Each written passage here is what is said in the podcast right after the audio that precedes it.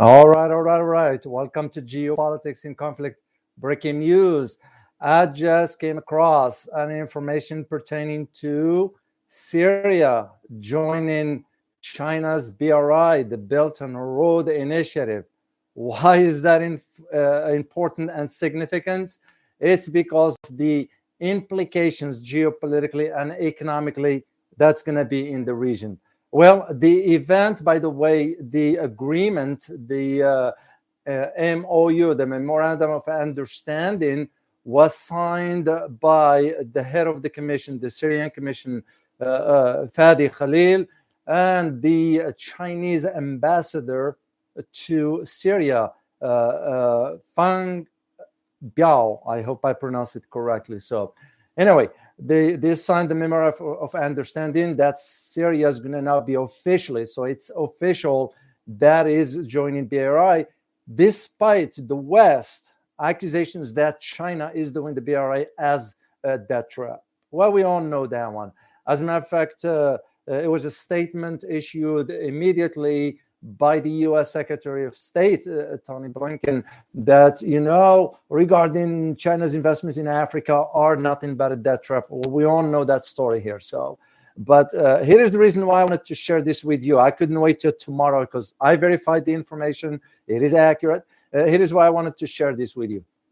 Which most of the people do not know is that the politics in the Middle East goes through Damascus, the capital of Syria Syria plays a major role inside the Middle East politics, you know, despite what you hear, because the historical aspects of the role that Syria plays into the Middle East. And this is why it's, in, it's important uh, when it comes down to the BRI. Also, Syria has played in the past uh, a role into the old Silk Road for China. Remember, all the Chinese stuff used to come through to the Middle East back then. Syria played a role into that. But today, the dynamics are different. The geopolitical landscape is, is different. The Middle East is different, of course. So, you know, what do I mean by that? Well, what I mean by that is that when you look at, for example, the cooperation between Iran and Syria, you know, those are close allies. So uh, uh, Iran has always supported Syria. You know, you look at, for example, the presence of the uh, uh, certain groups in, in Lebanon and so forth. There's always been supported by Iran. Yeah. Well, we all know about the uh, uh, the partnership or, or, relationship between China and Iran. So this BRI, the Belt and Road Initiative in, in Syria, it's not only going to benefit Syria, it's going to benefit Iran also, and it's going to benefit other countries in the region. And this is why I said what I said at the beginning that this one will have uh, a far reaching economic and geopolitical uh, impact uh, down the road moving forward. Because, as one who spent, I did spend a lot of time in the Middle East back then. Uh, when I used to work uh, for the government. So I would travel to certain countries in the region. I wrote some my academic papers about the certain countries in the Middle East. So I'm very, very I understand the language, I understand the culture. I'm very familiar with those countries. So this is where I see the long-term uh, uh, uh impact that's going to change the dynamics in the Middle East.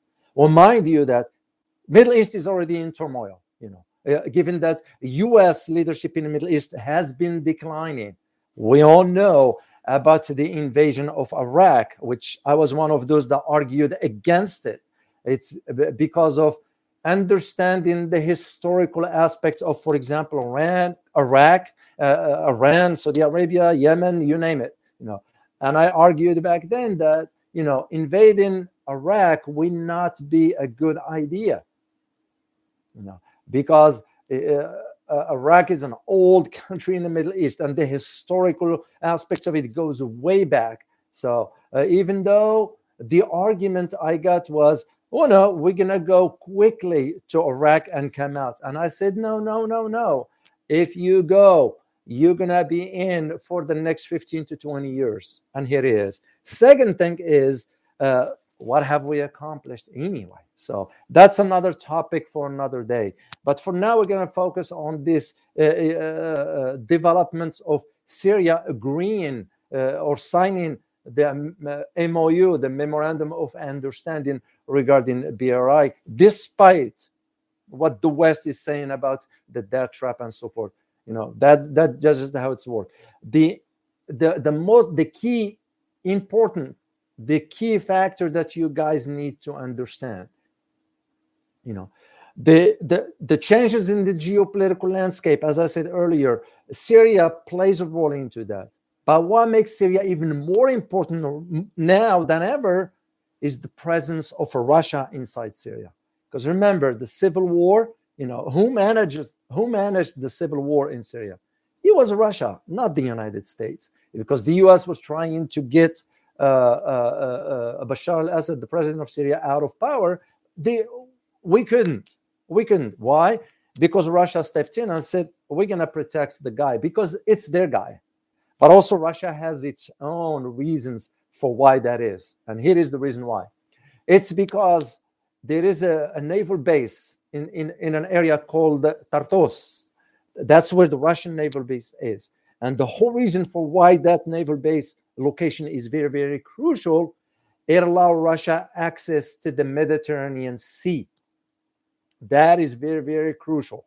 Second thing, that when the civil war in Syria started and when Russia stepped in, Russia brought in some advanced weapons from Russia into Syria. They didn't bring them for the, uh, the, the civil war in Syria. No, a lot of people didn't understand.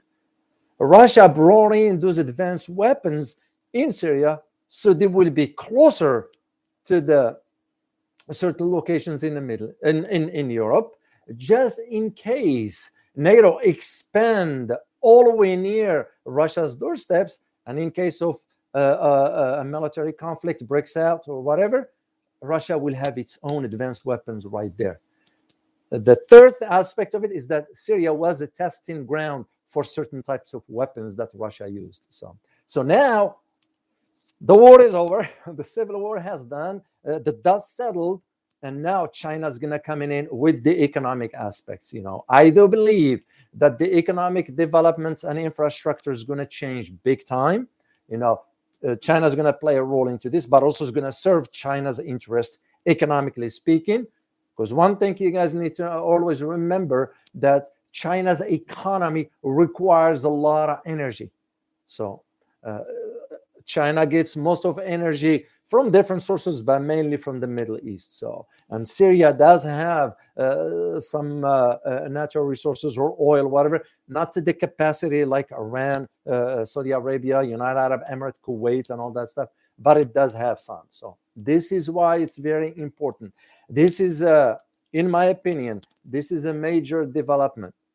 You know, it's it's it's gonna only cement now the presence of uh, uh, Uh, uh, countries like Russia, China, uh, Iran in the Middle East, but also is going to uh, precipitate the geopolitical shift on the ground in the Middle East, which usually emanate everywhere else because the Middle East has always been and it will always be one of the centers given the amount of energy that exists over there.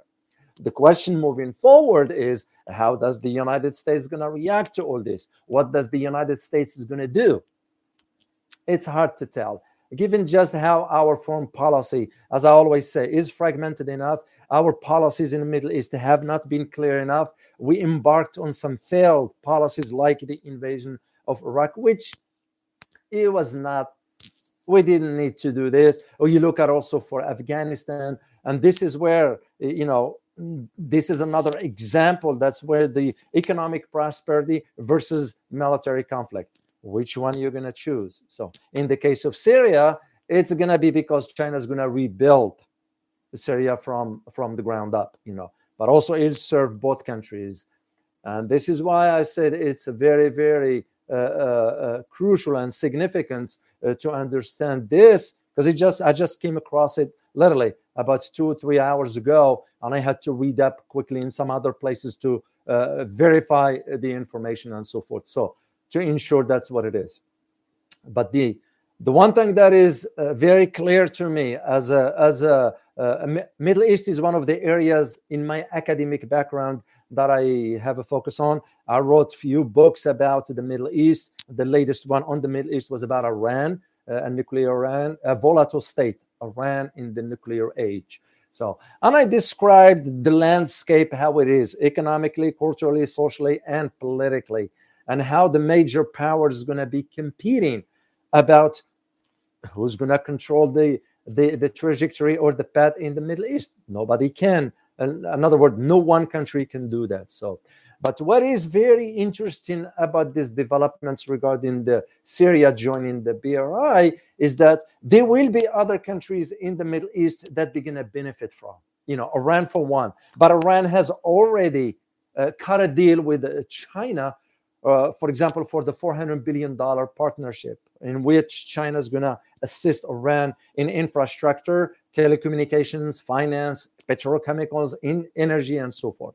But so Middle Eastern countries is going to now be seeing things changing in Syria. So others might want to get on board and say to China, "Hey, can we sign on onto this?" You know, this is what I see coming down the road. Uh, it's not going to happen overnight, but it's going to take time uh, uh, for it to, move forward. This allows me to touch on one other aspect, guys, while I'm live with you here. I may as well just uh, uh, provide you a brief uh, synopsis on it. I don't know if any of you have been following the, the uh, sorry, have been following the talks in Vienna regarding the JCPOA. And if you notice, this is like the eighth rounds of talks that have not yielded anything. We've argued this before. I remember I talked about it before that when you start to see in this repetitiveness of talks, that means nothing is getting there. Uh, we're not only to blame the US, but we could also ask the question is Iran serious about it? Well, it's becoming clear to me that Iran is not. Why not? you know, it's because they realize we don't want to deal with the Americans anymore. We have no need. They can keep the sanctions if they want. Why? Because they moved into the direction with China, you know. And now with this BRI is going to even open up more doors. So that allows Iran to say during the talks, like, sure, if you want to talk to us, you need to let you, the United States, need to lift lift the sanctions first before we move an inch. So, in other words, to Iran, he has no incentive. Whatever the Americans do, it doesn't matter because they are moving forward with China and Russia. And this BRI uh, agreement between Syria and uh, and China is very crucial. Why? Because Syria is a client of Iran. So Iran and Syria have a close close relationship. So the the dynamics in the Middle East is very complicated you know you know as one who understands that culture and, and as i said earlier i've been there so many years so i kind of truly understand the dynamics of how geopolitics operates in that part of the world. I understand the history of some countries, uh, mainly the key players, you know, Saudi Arabia, Iran, Syria, Lebanon, uh, uh, Turkey. Those are the key players in the region that I do understand uh, because I wrote academic papers about them. So I I am very very very very familiar uh, with, their culture and history to a degree. So so this is where I see uh, uh geopolitics at play. Exactly, this is what I see how it's playing out. And as I always say, you know, the West is now willing to accept the shift in the geopolitical landscape. Uh, around the world, not just in the Middle East, be it in Asia, Central Asia, Africa, Latin America, you know, they're not willing to accept it. But that geopolitical shift is happening, whether we in the West like it or not. The world is moving forward. You know, uh, I just did a, a, recording on locals because on locals I can talk more freely. You all know about the uh, what's going on with with this network here or platform that is. So and i address the issue of space. It's because there is now other countries getting involved into the race regarding space. Uh, uh, europe for example india japan even north and south koreas are involved into this. So so i can just this is just as an example But just to highlight to you, this geopolitical uh, shift, it is happening, whether here on Earth or in space. And, and the thing is, the West cannot control it. You know, the United States cannot control it. Europe cannot control it. NATO cannot control it. You know, yeah. We did uh, uh, uh the last uh, live stream we did on Friday Uh, uh, yesterday. It was about, for example, how this issue of Ukraine, you know, it backfired. You know, the issue of Kazakhstan, it backfired. You know, it's because it's the reality, it's the fact that those geopolitical uh, shifts that's taking place, you can't control it. You, the country, West, whatever, you can't control it. It's just the way it is, you know. And this is uh, what what just happened today, because as a matter of fact, this uh, memorandum of understanding between Syria and China uh, for the latter to sign up to BRI is an indication of that. I am sure tomorrow, and I will be looking for uh, the mainstream media about the headlines as to how they're gonna be wording this kind of stuff. You all remember that sometimes is how the words comes out uh, in the media or articles, whatever. Sometimes is to manipulate the the thinking of of of uh, uh, I mean the manipulation of the outcome. But but I'm here to tell you that this dynamics now, this is to pave the way to a much bigger uh, uh, uh, picture regarding the changes that's to be taking place. And whether the West likes it or not, there is nothing they can do about that one. So it's just the way it's to work. That's just how it is. So, uh, so the idea moving forward is to be some countries is to be thinking in terms of okay, what's in it for us? Well, what's in it for you is a big, a big change. You know, we don't know. We don't know yet. But what's factual is that the U.S. cannot influence the politics of the Middle East no longer uh, anymore. You know, because of that double standard. Because we say one thing and do another thing. And I'm not pointing fingers here at the U.S. I'm just highlighting the facts that our foreign policy is is fragmented. So so I found it very, very important uh, to uh, highlight this to you to let you know uh, what this development mean. I'm gonna keep an eye on it because it's I, I truly can understand the dynamics, and I'm not saying it to brag here, whatever. I, I'm saying it because I truly have an understanding of how the Middle East operates. You know, I've been on the ground. I wrote enough about the Middle East, so I have a truly understanding of how uh, this is going to shape uh, the uh, future moving forward, geopolitically and economically. There is also another story that I am working on right now, and it has to do with the shutdown of the press in Hong Kong by the Chinese government. So I am going to look into that because if it is depending again on the facts, whatever I find, uh, that will be uh, sort of problematic in a sense because we are witnessing the same in some other parts of the world, like in Tunisia, for example, uh, the shutting down the press, and and that's usually whoa, whoa, whoa, whoa. You, you, you, usually that's not a good sign. So I will be looking into that, and I am gonna report the facts to you because that's what you will expect from me.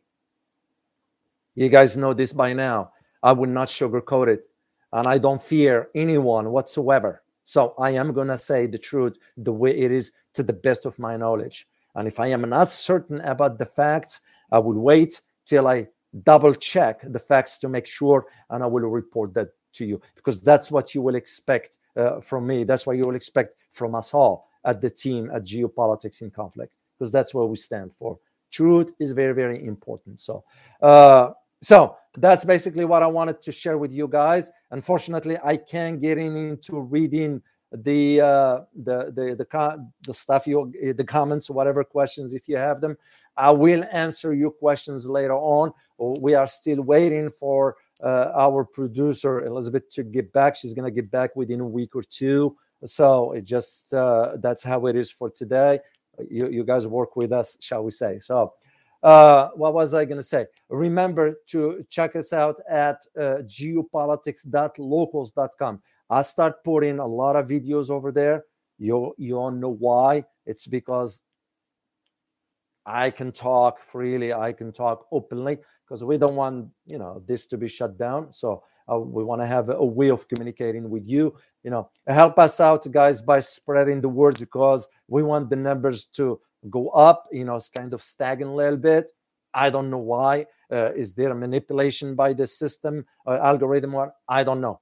I do not have an answer to that. So I can't speculate. I can't be saying things that I do not know or I am not certain of. So, so this is what I wanted to talk to you today. I will be looking at uh, more stories tomorrow. Then I'll get back to you guys on Monday. If there is something urgent for tomorrow, I will uh, uh, set it up for you and give you a heads up. So, uh, as I said earlier, I am going to be following on the case of the shutdown of the press in Hong Kong. Find out what the deal for that is.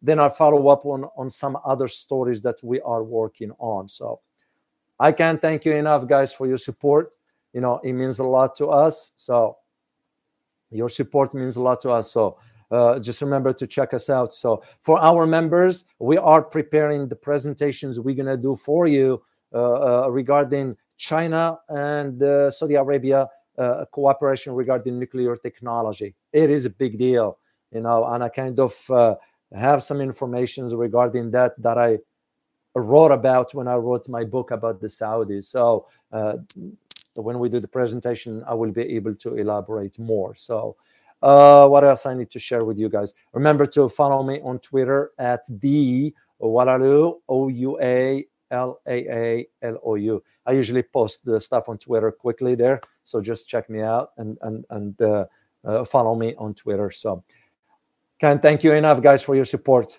I hope uh, you find this information very useful, and I can't thank you enough. So as always, stay informed. Till next time. Bye bye.